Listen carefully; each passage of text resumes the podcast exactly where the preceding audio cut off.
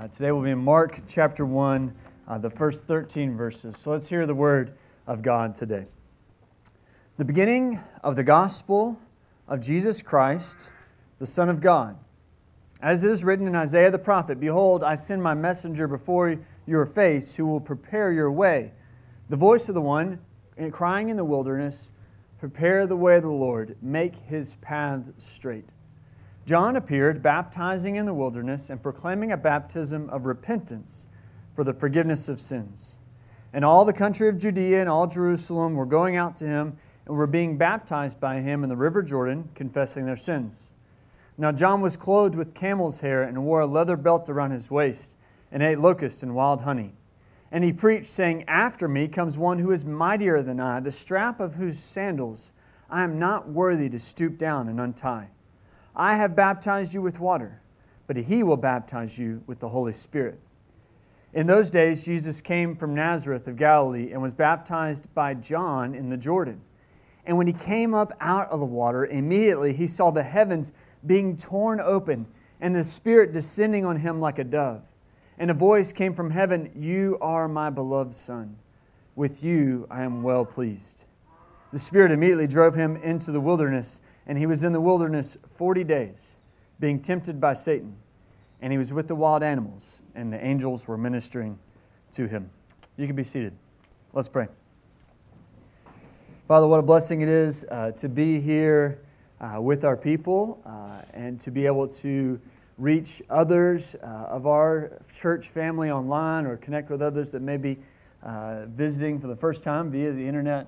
Uh, God, it's a, a special blessing to see so many kids here and to be able to have a, an opportunity for them, even as we're in here, for them to be able to, to hear the word on their level and to have such great teachers uh, pouring into them today. So I pray especially over those classes even now.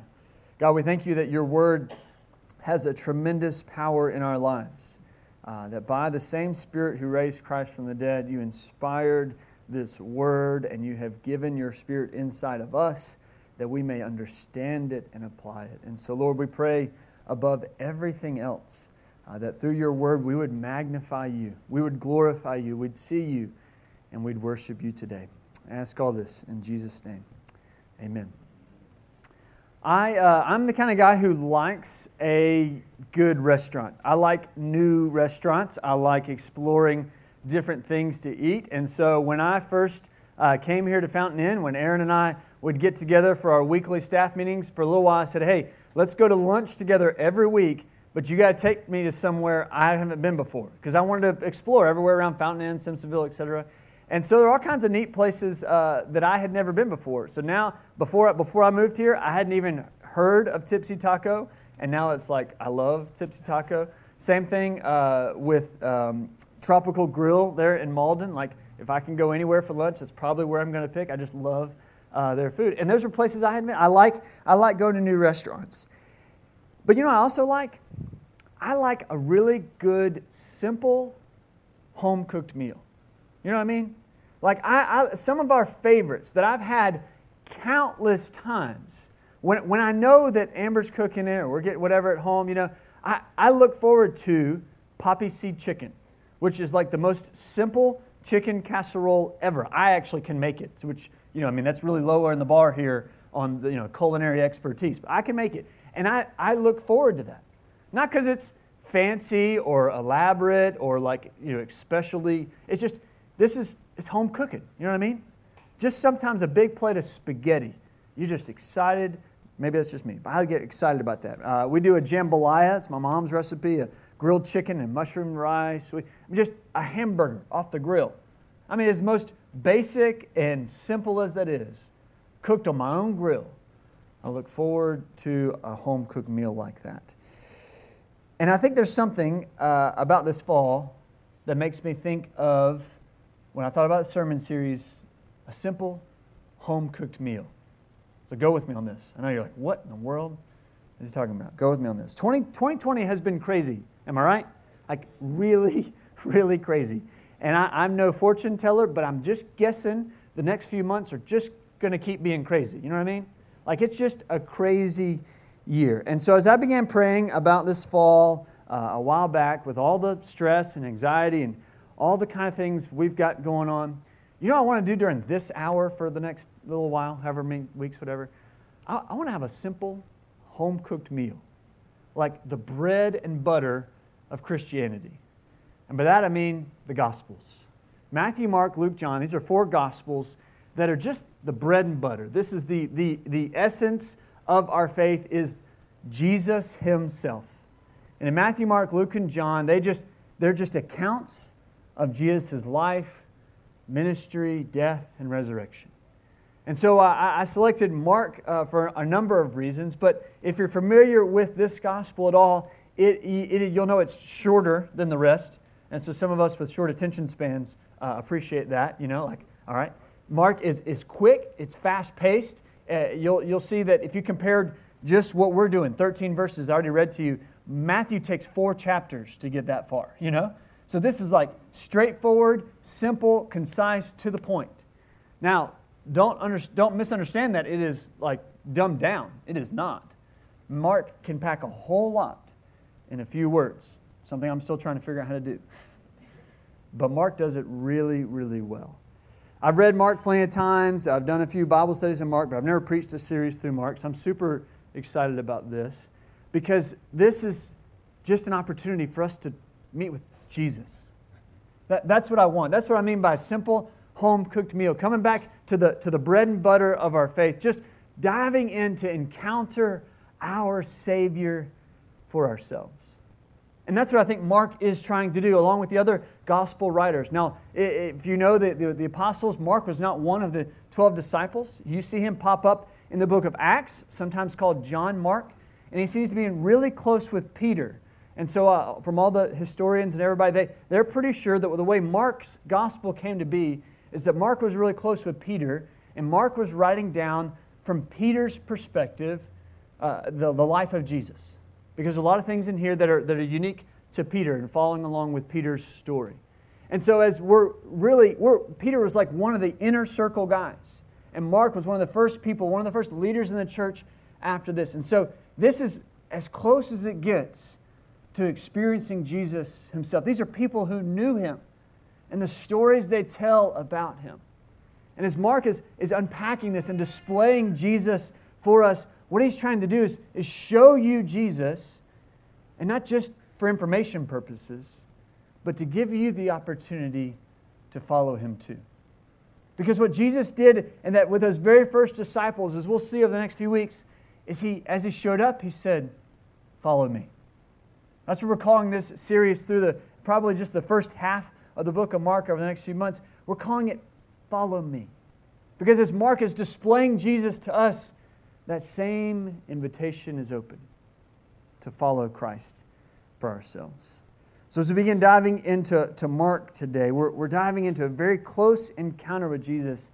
And as we think about this year, about twenty twenty and all the crazy things, there's there's nothing more important than this, coming coming to Jesus. You, you may be waiting on something, you know, like a vaccine or schools getting back together or jobs, you know, figuring out, leveling back out. Maybe your your job, your work went way down after uh, all this happened, or maybe it went way up, and you you just you're waiting on something to go back to some semblance of normal or whatever it was uh, ahead of time. We're probably all waiting on something, something to slow down, something to pick up. We're, we're always waiting on something, and it seems like especially this year we're waiting on something, something to work out like we want it to. I think one of the deepest things that we all have, that we're all waiting on, is that we're, we're, we we want to feel accepted, we want to feel at peace, we want to feel loved, and we want to feel like we're doing right and we're doing good in this world. And somehow those are the very things that are hardest to get a hold of, and we'll see today, I think, are only possible in Christ. We're coming to this gospel account uh, of Jesus' life that's bread and butter because Jesus is, is who we need. Whatever else we're waiting on in twenty twenty, we're, we need we need Jesus. We need Jesus. And the best part of that is that we don't actually really have to wait. He, he already came. Do you know that? he, he's already he's already here. So we don't have to wait. He's already come, and what Mark wants us to see right here at the beginning of his gospel is that Jesus is the long-awaited Messiah. Jesus is the long-awaited Messiah. So if you've got uh, sermon notes, the bulletin that you got on the way in, that's the first thing I want you to notice here. Jesus is the long-awaited Messiah. Verse one begins this way, the beginning of the gospel of Jesus Christ, the Son of God. Now, if you're familiar with uh, either Luke or Matthew, uh, you know they tell uh, different way, different parts of Jesus' birth story, how how he was born, and angels, you know, all the Christmas things you think of. This this is how Mark starts. He just says, Jesus is here. That's it. Jesus is here. And uh, and he calls it the gospel. He says the gospel of Jesus Christ. Gospel just means good news. So why why is he calling it good news? Well, his name is Jesus. Jesus comes from a, the, the, the Hebrew name was Joshua, which means God, Yahweh saves. God saves. So he's saying this is good news. God saves. And then he says Jesus Christ. And it's not like Philip Long. It's not like first and last name. Christ was a title. It means Messiah or anointed one, which to the original hearers would mean king. So every time you see Jesus Christ, you could say King Jesus. This is King Jesus. This is the good news. This whole story is the good news about the true King, and his name is Jesus. How does he get that position? Well, he's the Son of God. The beginning of the gospel of Jesus Christ, the Son of God. The way Jesus became the king is that his Father gave him the throne. He, he didn't have to conquer. He didn't have to overthrow. There was no coup. There was no uh, way that anybody... Jesus is king because he's the Son of God. He's the long-awaited Messiah. Jesus is the one that so many had been waiting on. And so much is packed into just those few words. The gospel of Jesus Christ, the Son of God. While we're summarizing, think about this. That, that's really, that, that one sentence really captures the whole book. And to help you see that, there's one other place that phrase, Son of God, shows up in Mark. And because it's going to take us a really long time to get there, I just want to go ahead and give you the end. Mark fifteen, this phrase shows up one more time. Jesus is on the cross, and there's a Roman centurion, a Roman guard, down at the bottom of the cross. And when Jesus breathes his last breath, on the cross, the Roman guard says, surely this was the Son of God.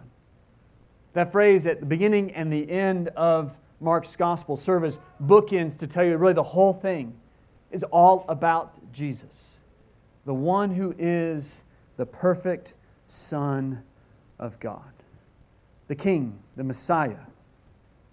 This is Jesus. Now, for that phrase to be at the beginning and at the end while he's on the cross tells us He, he's going to die, so this is a different kind of Messiah, a different kind of king, maybe not one that you would anticipate, and maybe not described in the same way that you would expect for a king. But Mark starts to give us clues about what this king is like when he quotes the Old Testament. He quotes uh, two places. One of them is in Isaiah chapter forty, verse three. It's in verse three uh, of Mark one. It says, the voice of the one crying in the wilderness, prepare the way of the Lord, and make his paths straight. That's quoting Isaiah chapter forty, which was six hundred years before Christ. And to Isaiah, as he's quoting that, he's quoting it at a time when God's people were in exile in Babylon. God's people, because of their own sin, had been taken out of Israel, out of Jerusalem, far away. And Isaiah forty is this word, after all this judgment, it's this word of comfort to God's people, because he's telling them, the king is coming to rescue you. The way is going to get ready. He talks about the mountains get lower, the valleys get higher. It's this smooth path because God is on the way to rescue you. That's what Isaiah is telling the people of Israel there in Babylon. God is coming to rescue you. That's who he is. And so now Mark is quoting this about Jesus. What do you think he's saying about Jesus? He's saying this is God, and he is on his way to rescue you. Get ready. It's coming. He's coming to rescue you. And even Isaiah and Mark, they're all building off of something that happened even before all of them. They're pointing back to Exodus, when God, what do you know, came to rescue his people. Again, they were in captivity. They were in Egypt. For four hundred years, the people were slaves. God raised up Moses and sent him into Egypt. God brought his people out of Egypt. And if you know that story, they, they come through the, the ten plagues. Pharaoh finally lets them go. God parts the Red Sea. They walk through on dry ground. The Egyptians try to chase them, and God washes them out, defeats the enemy with the same water. God rescues. He delivers his people. And just like he did in Egypt, in Exodus, just like he told Isaiah that he would do while the people were in exile, now here is King Jesus on the scene, and he's saying, he has come to rescue you and deliver you out of captivity. That is the God we serve, and that is who Jesus is. Isaiah forty was a kind of second Exodus, describing this kind of second Exodus that would happen. And so as we're looking into what Jesus is going to do, we're anticipating that kind of delivery, that kind of uh, redemption. And God knew that he was going to set this all in motion in a certain way. The other verse that Mark quotes, it doesn't get named here, but if you've got a Bible, it's probably got a little footnote or something there, where it says, it's quoting Malachi three one. It speaks of a messenger who would come and prepare the way of the Lord. Malachi uh, was the very last, in, in our, the way we've got the Old Testament, the very last Old Testament prophet. And so when he says that in chapter three, the very next chapter of Malachi, chapter four, speaks of Elijah coming before the Messiah. And this is four hundred years before Christ that Malachi writes this. There's, he's, he's telling us, before the Messiah comes, before the day of the Lord, there's going to be another prophet who prepares the way, who gets everybody ready, and it's Elijah. And so they're anticipating, for four hundred years, the Jewish people have been anticipating that somebody would come, Elijah would come, and then the Messiah would come. Well, come into Mark's gospel, and there's this man who shows up whose name is John. Now, we call him John the Baptist. It's not written there, but we all, when we look at his ministry, it's one of the things he was most famous for, so we refer to him as John the Baptist. So John the Baptist shows up as this prophet, but there's some things different about him. I read this chapter to my kids and asked them, what, what seems weird about this? Listen to verse six. He says, "And John was clothed with camel's hair, and he wore a leather belt around his waist, and he ate locust and wild honey." And my kids said, "What?" You know? And if you just read through that and just kind of keep going, you're like, what in the world is this guy doing? Why is that included? Well, Second Kings chapter one, verse eight, speaks of a prophet named Elijah. You know what Elijah is wearing? Second Kings one eight, he wore a garment of hair and a belt of leather around his waist. John is out in the wilderness preaching and wearing some crazy clothes because John knows he is Elijah. He is a prophet like Elijah who is preparing the way for the Messiah. The people who knew their Bibles, that knew our, our Old Testament, when they saw this man, they knew this, this is it. This is it. The Messiah is about to come. It's exactly what John would tell us. He, he goes on uh, in verse seven. It says, "After me comes one who is mightier than I, the strap of whose sandals I am not worthy to stoop down and untie." So there's, there's somebody coming. Get ready. There's somebody coming, and he's even greater than me. You see, Jesus was the long-anticipated Messiah for, by the Jews for four hundred years. They've been waiting. Or for longer, but at least for the last four hundred years since that last prophecy. And you have to understand that we too Uh, we, we too are waiting on this. This is what we've all waited for. This is what we all desperately need. This is who we all desperately need. We need the Messiah. We need Jesus. And oh, how hard it can be to wait on anything, right? If you got a date marked on a calendar, you're waiting on it, it just seems like the days crawl till you get there. Or it's just waiting for lunch sometimes, you know? If you're waiting on something, it can be so hard. Lois, our six-year-old, is waiting on our one-year-old's, or, or Lydia turns one at the end of this month. She has, you know how you make those little paper rings? She's got to hang in, counting down the days to her sister's birthday because she's just so excited for Lydia to turn one. And she's got another one, a couple extra rings because my parents come a few days after that, different colors. She's just waiting, anticipating something that's exciting to her. And we know how hard it is to wait, especially if it's something we really care about. Waiting on something to be resolved with a family or a job, or waiting and waiting and wondering, when is this going to happen? Maybe you're just waiting for twenty twenty-one, you know, just waiting for something different. Whatever else you're waiting on, the, the thing we most need this year and any year is Jesus. He is the one we're waiting on. It wasn't just the Jewish people two thousand years ago who were waiting on this Messiah. We need this Messiah. We need Jesus. And He is with us. Matthew and Luke take this time to build this story so you understand how this child is born. Mark just jumps to the punchline. He's here. He's here. Do you notice where, where John is doing this preaching? You see, as he's, he's arriving, as John's uh, announcing this, and Jesus is coming on the scene, and where Jesus himself shows up the first time, they show up in the wilderness. The wilderness.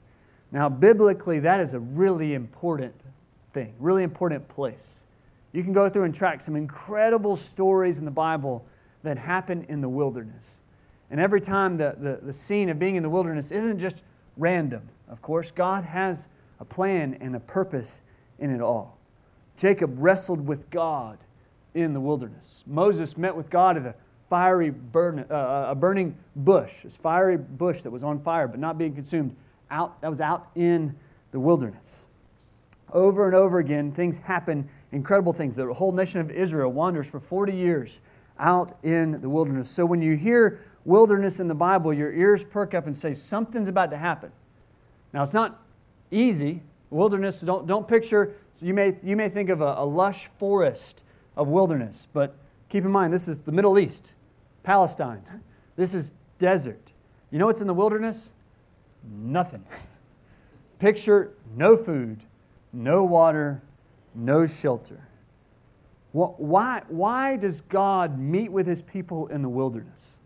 Well, why, why do they need to be out with nothing else in order to meet with God? But you know why? Because God knows the human heart, doesn't He? He He knows that when we do have those things like food, water, and shelter that are all gifts from Him, many times we forget their gifts and we start taking credit for them and we start feeling good about them, right? Like those days when this was a wilderness right here and none of you were sitting here, you know? It's like, okay, all right, we're preaching to a camera. Here we go, you know? There, there are seasons where all the stuff you're used to just gets taken away. Why, why is that? Why, why would God let us go into wilderness? God knows many times He has to bring us out where there is nothing else so that we remember, whether wilderness or not wilderness, we're all fully dependent on God. He is the one we're reliant upon all the time, whether we have a lot or a little. We're always fully reliant on God. I can't think of a better lesson in twenty twenty than, than that. We are uh, we try to rely on the comfort of our regular routines of kids going to school on time and five days a week, and we rely on a regular income, and we rely on all kinds of regular things that we just accept as normal. And one of the things God can do in those seasons where those are ripped away is He can say, what, what are you really dependent on? What are you really waiting on? What, where is your trust? Where is your hope? What are you fully dependent upon? If we come to the end of relying on ourselves, then it's worth going to the wilderness. It's worth being without in order to rely on God. We need God day and night, and we need to know Him and follow Him and walk with Him. Is, is that what you want? Is that what you desire above all else? The prophet John the Baptist, his job was to get people ready for the Messiah. So he's out in the wilderness with nothing around. And he's saying, are you ready? Are you dependent upon the stuff of the world? Are you dependent upon your religious status or your economic status or people you know? Or whatever? Are you dependent upon something else? Or are you ready for the Messiah to come? Is He the one you're really waiting on? Or are you too occupied with something else? He was preparing the way for the one who is mightier, for the Messiah. And how is it that we get ready? What does He tell us? How, how do we do that? He teaches us that confessing sin is what prepares us for the Messiah. Confessing sin is what prepares us for the Messiah. As Jesus preached, I mean, as, as John preached, it says, all uh, John appeared, verse four, uh, baptizing in the wilderness, proclaiming a baptism of repentance for the forgiveness of sins. If you and I can recognize that Jesus is the one we need, He, he really is the one that we're waiting on. Above all else, He is who we need. Then we'll want to get ready for that. We'll want to get ready for Him. And John tells us how to do that. We confess our sins, we repent, and we turn to God. The wilderness is where everything's been stripped away, and we have to realize what we're turning to for satisfaction. Is it Christ, or is it anything else? I, I compare this. Anybody ever done one of those high ropes courses? You know, where you like climb up a tree, and you've got a harness on, you've got a uh, like a, a rope attached to a little rope above you. Anybody ever done one of those things? Or like a zip line, you would do that? I was like two people, so this is totally going to be a fail of an illustration. No, I think you probably can picture it, even if you haven't done it. You know what I'm talking about, right? Where you climb this tree, you got this harness on, you're usually wearing a helmet. And so they all, they're all different ways or whatever, but you know, sometimes there's stuff in between trees, like a, a rickety bridge that you're trying to walk across, right? Or like these little wires, like real thin wire, and you're trying to hold one and cross the other, right? And there's all these different little obstacles you're trying to do up in the trees, and all those little things are things you can hold on to to try to stay, you know, from making a splat on the ground, right? Those are all the kind of things you, you can hold on to. But what's really keeping you safe? Is it the rickety bridge or the little bitty wire you're standing on? No, it's the wire that's attaching your waist to a wire above your head. And it can be easy if you get confident up there and you're you're, you're going along, you can think, I got this. This is a, you know, bad piece of boards here, but I'm standing on it. I got it. The moment you realize what your real safety is, is the first moment you slip off of that and you're dangling there by your waist to this string above you. And you realize that even when you're standing on the board, or whether you're swinging below, what was really keeping you safe is that, that one line, that one, that one wire. I think sometimes the wilderness is like dangling, swinging in between the trees. What was keeping you safe all along was the wire, but now you know it. Because if it weren't for that one wire, you'd make a splat, you know? John is out in the wilderness, and he's saying, what are you dependent on? What are you waiting on? What are you reliant on? What do you really want more than anything else? Is it stuff? Is it people? Is it what? What is it? Because there's only one thing really keeping you safe. So anything else you're trying to hold on to and say, this is what's my hope is in, he's saying you got to repent of that. Turn away from that. That's John's ministry. That's his calling. That's what he's calling people to confess, to admit that, and turn away from it. Repentance is this idea of total life shift, turning around and going the other way. And the way he symbolizes that, the way he demonstrates that, is through the waters of baptism. Now, if you're around church, you've been around church, that may not be a, a weird thing to you. But what if you ever stopped and thought about what, what is what is baptism? Why, why would John use baptism? Why would he use water to symbolize repenting or symbolize coming to God? Well, you can track water through the Bible in some pretty amazing ways. Similar to the word wilderness, the ways that water shows up in some really important times.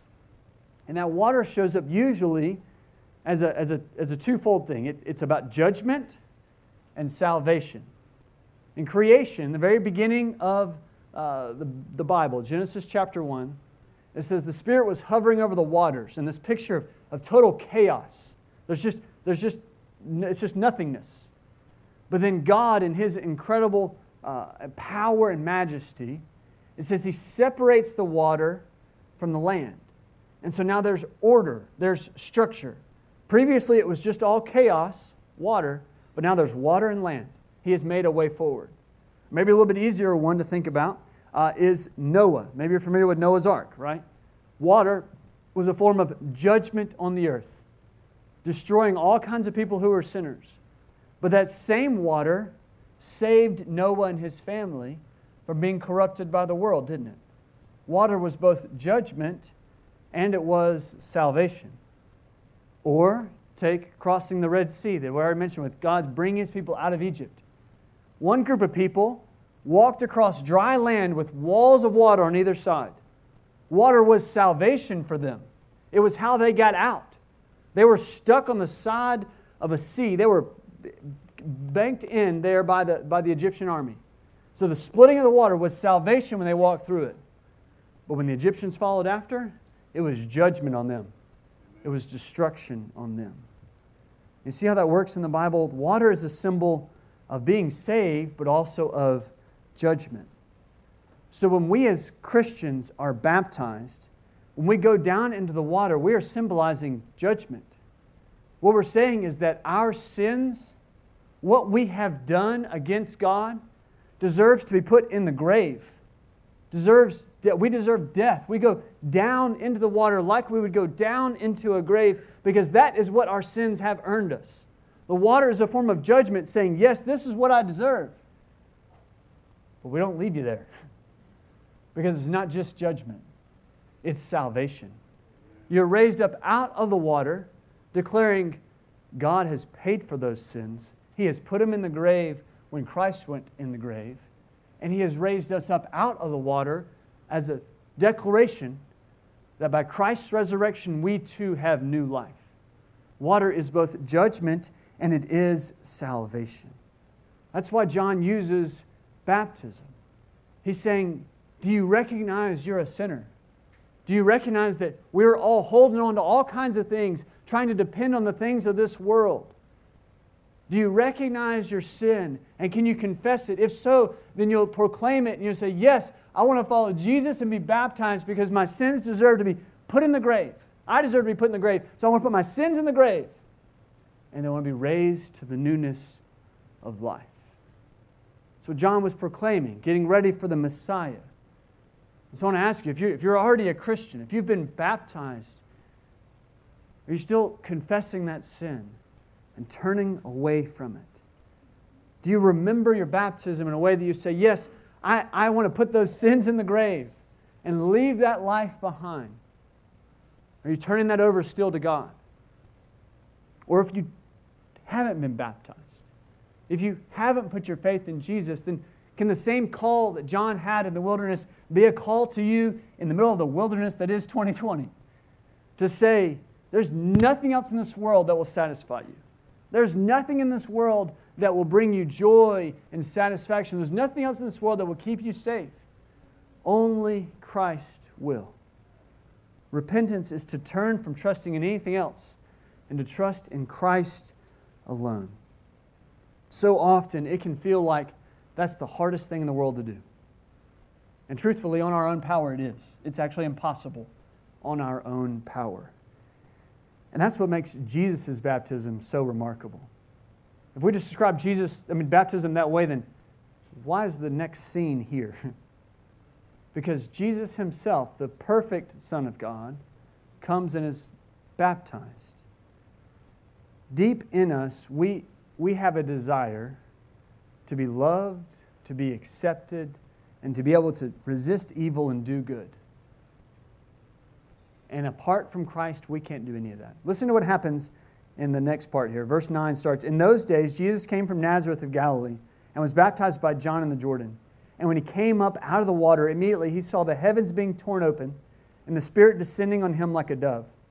And a voice came from heaven, you are my beloved Son, and with you I am well pleased. The Spirit immediately drove Him into the wilderness, and He was in the wilderness forty days being tempted by Satan. Here's, here's what I want to send you out with today. You give me just a couple minutes here. And this is, this is a description, I think, of the good news for us. The good news is that Jesus is who we can't be, and He has done what we can't do. Jesus is who we can't be, and He has done what we can't do. Do you see this incredible display of who Jesus is in the moment of His baptism? He is the perfect Son of God. When Jesus is baptized, I mean, that day there were many other people baptized, right? John is out there baptizing people. You know what happened every other time somebody else was baptized? They're, sin, they're baptized as a sinner and they go down in the water. You know what the heavens do? They stay silent because they're saying, yep, he was a sinner, deserved to go in the water. You know what happens when Jesus is baptized? The heavens break open and they say, this one. This one's mine. This one's mine. He says, "You are my beloved son. With you I am well pleased." The word for there for the heavens says uh, the, the heavens were torn. The same word is used about the curtain in the temple when Christ is crucified. It's like heaven, at the, on that day when Christ is crucified, heaven is shooting out into the earth, into the world, saying, I can't, I'm not going to keep it back anymore. I'm coming out. I'm showing you everything. And so it is here at Jesus' baptism. It's a glimpse for a moment where heaven opens up and he says, that's my son. That's my son. Water is a form of judgment, a display of judgment, and a display of salvation. Jesus is showing what he's going to do. He's going to take our sins into the grave and then come out again. Not because he's a sinner, but because he has taken our sins. Remember creation. The Spirit is hovering over the waters. And what happens just a couple chapters later? Adam and Eve, they are tempted by the devil. And what do they do? They fall into sin. So there's a picture of God, you know, God the Father. There's a Spirit coming. There's water. And then there's sin. Same thing happens in the Exodus story, right? God speaks. He has brought His people out of Egypt. They come through the water. And what do they do next? They get in the wilderness and they sin. Israel, out there, they're sinning. Same thing happened to Noah, right? God speaks. The heavens open up. God brings salvation to Noah and judgment on sin. What happens to Noah the very next couple chapters after that, after the flood? He falls back into sin. When you're reading through Mark's gospel, if you know those stories, this is what you anticipate happening. Jesus shows up. There's this incredible moment with the, the, the baptism, and heaven opens up, and you have this incredible picture of God. And then He goes out into the desert, and you say, I know what's about to happen. He's going to get tempted, and He's going to sin. I've seen this story over and over again in the Bible. But you know what Jesus does? He doesn't sin. He broke the pattern. He broke the curse. Over and over again, God's people experience God. You come to church on Sunday. You're excited. You're pumped up. Maybe you're even baptized. You follow Jesus. And the very next day, that word comes out of your mouth way too fast. You fall again. Over and over again. This is how it happens in humanity. We experience God, and we want to do right, and yet we can't. But Jesus can, and Jesus did. Jesus is who we can't be, and He has done what we can't do. The picture there at Jesus' baptism is of the Father and of the Son and of the Spirit in perfect harmony, perfect relationship. We see that they have had a perfect love. When He says, my Son with whom I am well pleased, we're seeing this, this is the perfect love that has always existed forever. And here's what's incredible. And this is what makes the Gospels our bread and butter. Is that that in itself is, is something amazing to watch. Father, Son, Spirit, perfect relationship, perfect love. Remember where this is happening. It's happening in the wilderness, here on earth. Jesus was doing this for us to see because He's saying, I'm coming to you to offer you the same thing that He has in Himself. Jesus has a perfect relationship with the Heavenly Father. The Father looks at the Son and says, you are my Son with whom I am well pleased. And Jesus came and was willing to go into the grave and come out again so that for all who have repented of their sins and put their faith in Him, on the last day, Jesus will look at you and me, all who believed, and He'll say the same thing to us that He said to His own Son that day when He was baptized. You are my son. You are my daughter, with whom I am well pleased. That's the gospel. That's the best news imaginable. Jesus can change our hearts and change everything. Not because we're good, but because He is. And He has made a way for us to follow Him. Jesus is who we can't be. And praise God that He has done what we can't do. Let's pray. Father, what a blessing it is to know You and to be known by You. God, we look to the world around us and we see so many ways that we are tempted and we fall time and time again. God, we have put our faith in you. Many of us have. Only to wake up the next day and sin yet again. So God, we come to you today confessing and repenting in a new way. Once again. God, we don't, we don't even deserve to tell you that. We, don't, we deserve to be cast out forever. But God, we come today based on your grace and your grace alone. Father, we come and we want to confess that sin and trust in you for salvation. Father, as Jesus came and as he declared the gospel to us and accomplished it for us, God, you, you made a way for us to be your sons and your daughters, like you intended from the very beginning. So, Father, we pray today that you would be at work, that you would point out our sin to us, whatever else we're relying on, whatever else we're holding on to, whatever else we're trusting in, and that, God, today we would come to you and say, we trust in you alone, you and you alone. Father, for all those who have been baptized, who have put their faith in you, God, we pray that today will be a day where we say once again, God, we are only saved by grace. We confess our sin and we believe. But God, for any who do not yet know you, God, we pray that your Spirit, the same Spirit who hovered over the waters, brought form to the world, the same Spirit who descended on your Son, who raised him from the dead, the same Spirit would transform a dead heart into a beating heart today,